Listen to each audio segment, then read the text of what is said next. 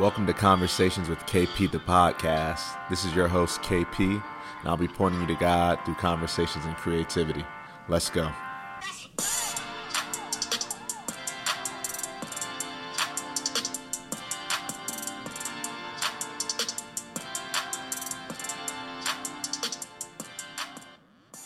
Welcome to Conversations with KP, episode six. Episode six with Thom Rainer, my very special guest.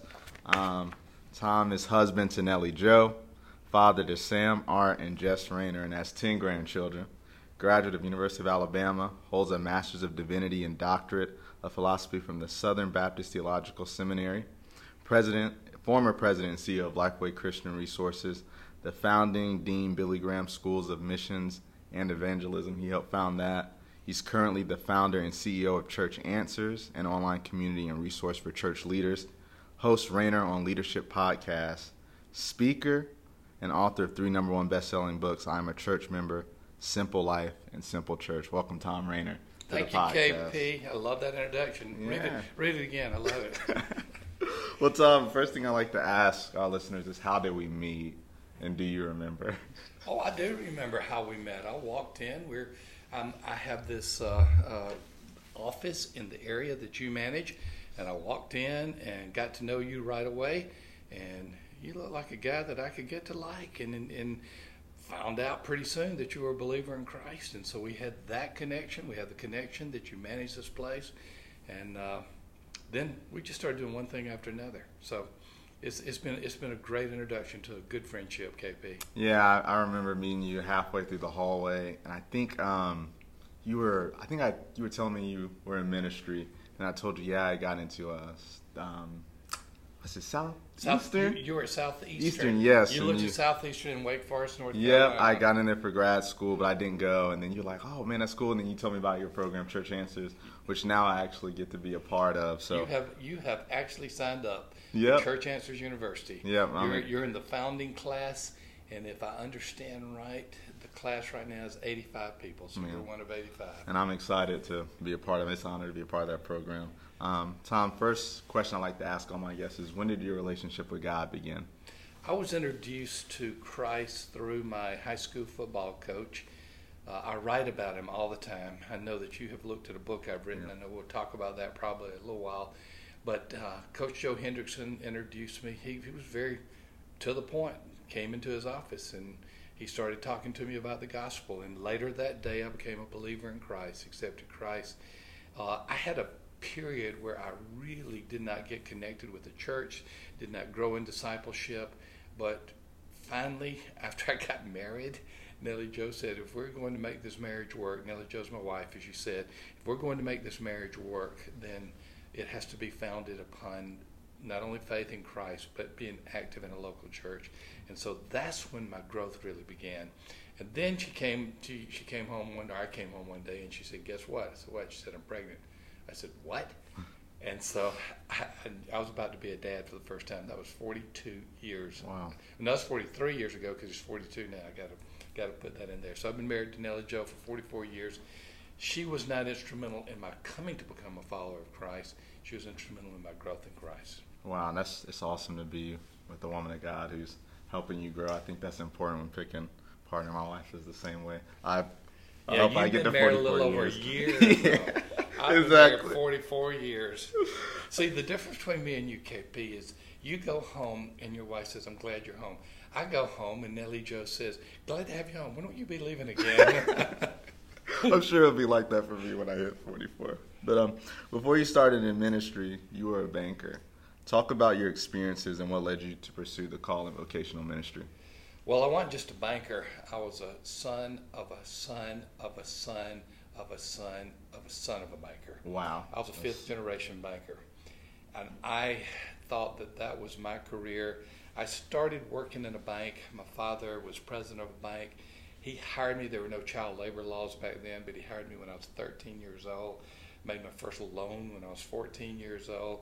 So uh, again, That's- you you wouldn't see that today, but uh, that's I, I just followed the family heritage in that.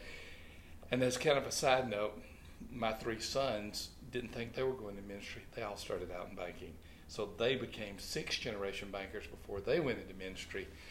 Uh, I th- there is no really rational way. There's no human way to explain why I went into vocational ministry, and I like to use the adjective vocational because I believe everybody's in ministry. There's some who are called to a vocational ministry in a church or a similar setting. Yeah. My call to vocational ministry took place while I was a banker. There had never been anyone in my entire family, in my heritage, as far as I know, that had ever been in vocational ministry. As far as I, I, I can go back and, and look at all our genealogy, and I don't see anybody that was in ministry. And uh, uh, I was a deacon of a church, and I went to visit a little five year old boy in uh, pediatric intensive care. When I was with him, he died. I was speaking with him, his family was right there, Brian Clowers, and it was just kind of in that moment. God had been tugging at me. God had been tugging at me, but it was in that moment when Brian died, and I started ministering to his parents on the spot in pediatric intensive care. That um, I just I just said, you know, this is what I'm supposed to do, and Wow. so I turned in my resignation to the bank the next day. Gave them two weeks' notice, and I was scared to death because I just I realized I hadn't really talked to my wife about this, and you know, quitting your work, and we were still we had, didn't have any uh, kids at this time, you know, still newlyweds, Yeah. fairly newlyweds, and so I tr- stumbled, tried to tell her what what was going on. She said, "Oh, I know. We've been called to ministry." She said, "I've already called the real estate agent. They're waiting put the sign in the yard." That's crazy. So we left two weeks later to go to seminary in Louisville, Kentucky from Anniston, Alabama. We had never been to Louisville, Kentucky. We sold most of our possessions. This this was pre-internet days. Now you probably don't remember those days, KP, but there was actually a day when there was no internet, and these were pre-internet days. And and I I um, uh, we we just loaded up the U-Haul with what the little bit of furniture we kept, and we went to seminary. And about uh, the the U-Haul broke down in North Alabama, and it was at that point that I looked at her and I said, I just realized something. I hadn't applied for seminary. Yeah. We were going there, didn't have a place to live, and hadn't even been accepted into school. Obviously, it worked out, but it was. I mean, I was usually organized and planned, and this this it just did not. It was weird, but anyway, that was the beginning of my pilgrimage. Spent six years at seminary, then I pastored four churches. Then I went on to um, uh, head up Lifeway and then Church Answers. Okay. Man, that's that's crazy. That took a leap of faith to drive somewhere you didn't even. Are either very crazy? Sometimes I think just. Hey, sometimes faith and crazy is the same thing. Yeah, I think I'm more of the former than the latter. I don't know. Or the Oh. latter and the former, I think it is. And so this began like a very long and still relationship with the church that you have now. Where did your passion for growing the church come from? When I became a church member uh, after marriage, I, I was a nominal church member before marriage. But when I became a church member after marriage, uh, I just I, I saw that this local, imperfect institution that God created was what He left for His ministry to be carried out. And for some reason that I can't even say other than God was in it, I realized I started reading about the church, and even and I was still a banker at this point. I saw that the church was God's plan A, and He doesn't have a plan B. Wow. From Acts two to Revelation three, everything in there is either about a local church or in the context of a local church. Yeah. Said, that's pretty important. And that's when I just said, I'm going to commit my life to ministry in the local church. And it ended up, of course, being a pastor, and then other things followed. Man, that's that's great. And I think it's um what I what I love about reading what you've done with Church Answers and being in that program is that not only you trying to grow the church with like it's interesting at that more so church engagement and people actually coming to church and being contributors and not just consumers. And talk a little about talk a little bit about your passion about the people in church wanting to be getting them to be contributors to church. Well, true. I wrote a book a few years ago called I Am a Church Member. That particular book, and forgive me for boasting about it, but I'm going to tell you the impact it had. That book is the best selling nonfiction, well, the best selling book about the church in history. And it was just this little book, I mean, this real little book.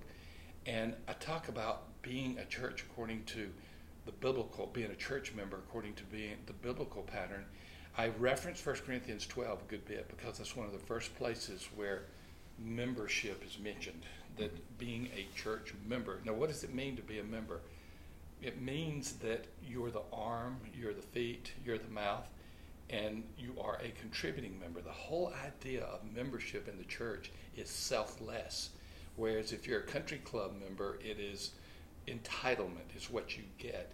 Most of the time, when we think about membership, we're thinking about things that we get if we pay our way. Yeah. In the church, it's what you give and pay to be able to do. So the, the exciting thing about being a church member is that we get to be a part of something bigger than ourselves. And as we get to be a part of something bigger than ourselves, we know that we're making a difference. This is not about the unholy trinity of me, myself, and I. This is about serving others and serving God. That's great. That's great. And um, I recently read your book, Sharing the Gospel with Ease, which is a great book. It really challenged me to share my faith.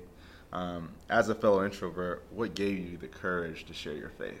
Only God gave this introvert courage. I mean, my idea of a good time is sitting in a corner with no one behind me. I, I just, I, I mean, I walk around in this office place and, you know, I'm, I'm, I'm watching people talk to one another. and I'm saying, how do they do that? I'm just, I am just not natural at doing that. And I, I took an old evangelism training program decades ago called Evangelism Explosion. It was started by a guy by the name of D. James Kennedy at Coral Ridge Presbyterian Church. And you had to memorize tons of information. You went door to door, and I was just scared to death to do that. It wasn't who I was. And so I did something differently. And I'm sure I'm not the first to do it, and I won't be the last, but I started saying, God, I know I'm supposed to be a part of the Great Commission. I know I'm supposed to share the gospel, but you know my personality. I don't just go out and meet people. I'm just going to trust you to put people in my path. And I've been praying that prayer ever since then. And people have walked into my path, and it's happened naturally instead of contrary to my personality. One of the greatest things of freedom for me was that God works within who we are. He doesn't try to change us unless it's just change us to grow closer to Him. Yeah. But He does not try to change our personality. Yeah. And one thing I, and that's because I'm an introvert, I understand exactly what you mean. And reading your book, it challenged me also to pray more for opportunities to share the gospel because sometimes, like you said, we'll psych ourselves out saying, ah, that's not my personality to go out of my way, but it's about that power working in us. And then right. you, you really broke down Matthew 28 19 and what that really means because that was the first revelation I got out of, got out of that verse from that perspective because usually I think that verse, I'm like, yeah, share the gospel, obviously, you know, but I can do that with my actions. But you were really talking about the Holy Spirit empowers you to share your faith. And then my yeah, next yeah, question. Don't read yeah. Matthew 28 19 without reading Matthew 28 18. Yeah. Where God promises that His Spirit will be with us, and then you go and make disciples of all nations. Very important part. And why is it important that we share our faith as followers of Jesus? Well, number one, it's, biblical, it's a biblical mandate. It is the first biblical mandate that Christ gave us as He was about to leave earth. So think of a last will and testament. Um, I recently, my wife and I recently revised our wills, and we, we were going over it methodically because as a 67 year old man, I know the number of years on this side are less than the number of years that I've already had. And so we, we, we know that the time will come, and we wanted to make sure everything is right. Every word that we wrote in that last will and testament, this revised one, we, we went over carefully. Well, think about Jesus is about to ascend to heaven and he's talking to his followers. They have no idea he's about to be taken up because the, text says uh, that they're, they're looking up, trying to figure out what happened. The angel says, Why are you looking up? Go and get ready to share the gospel. That's the Rainer paraphrase. and, and the last thing that Christ said to us in Acts 1 8 is, You will be my witnesses. Yeah. Where will you be my witnesses? Where you are, Jerusalem, where you're going, Judea, and where others will be sent, Judea and even to the ends of the earth, Samaria and to the ends of the earth.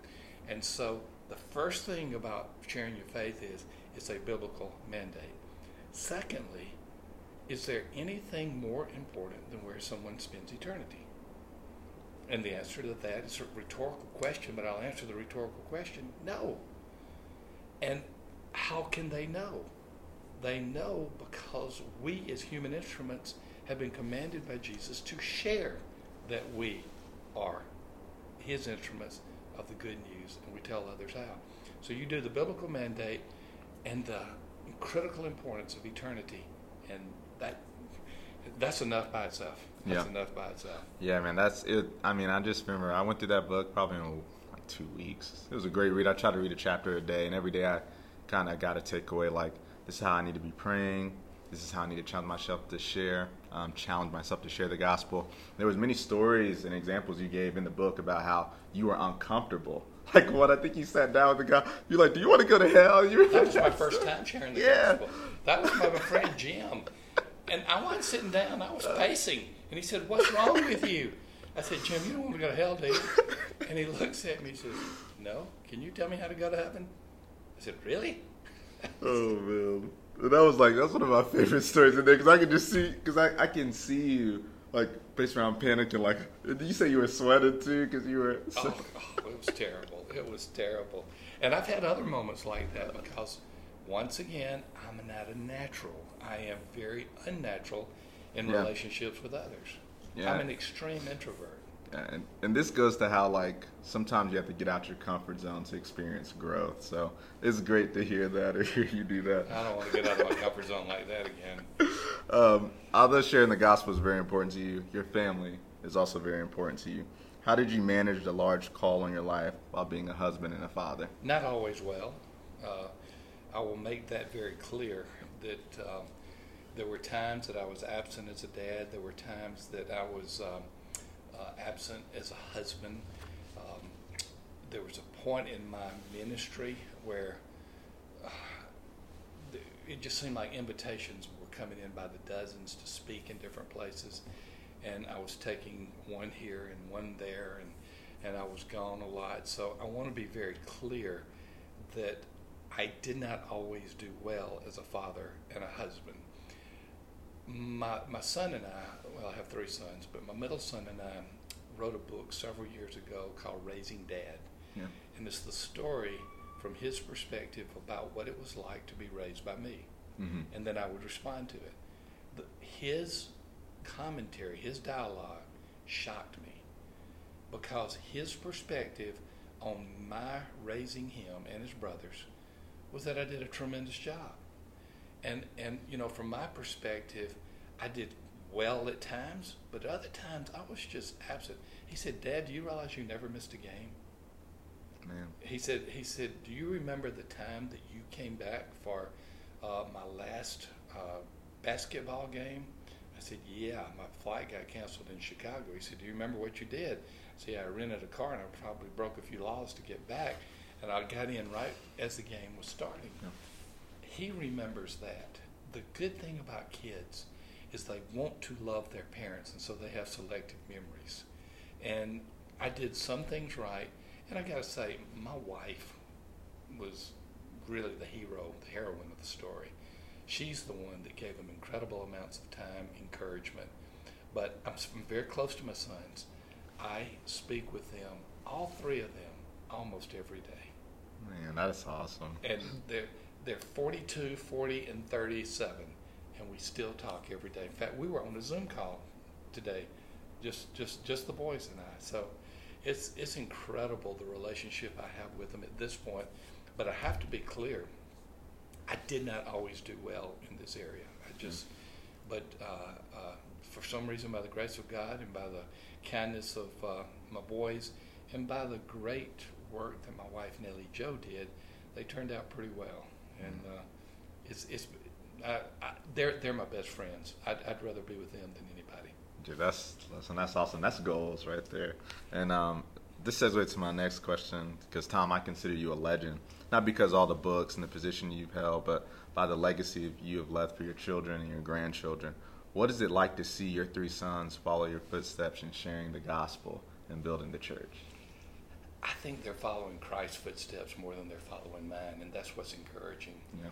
Uh, they, they, my three sons, I've got two of them who are pastors, another one that is in Christian ministry as well, not in pastoral work. But I've got three sons in vocational ministry. But you know, it wouldn't matter to me, KP, if they were a plumber, a farmer, an electrician, Yeah. just because whatever they're doing, I am just incredibly proud of them. And they are serving the Lord. And what I'm watching them do is they are serving the Lord and raising 10 kids between the three sons, and those children are serving the Lord. So it's just awesome. a, it's, it's just this incredible pattern of watching your sons become the godly leaders. Many ways that I should have been, even more so. They're they're so much better than I am, and uh, I've told them on more than one occasion. I learn from them all the time.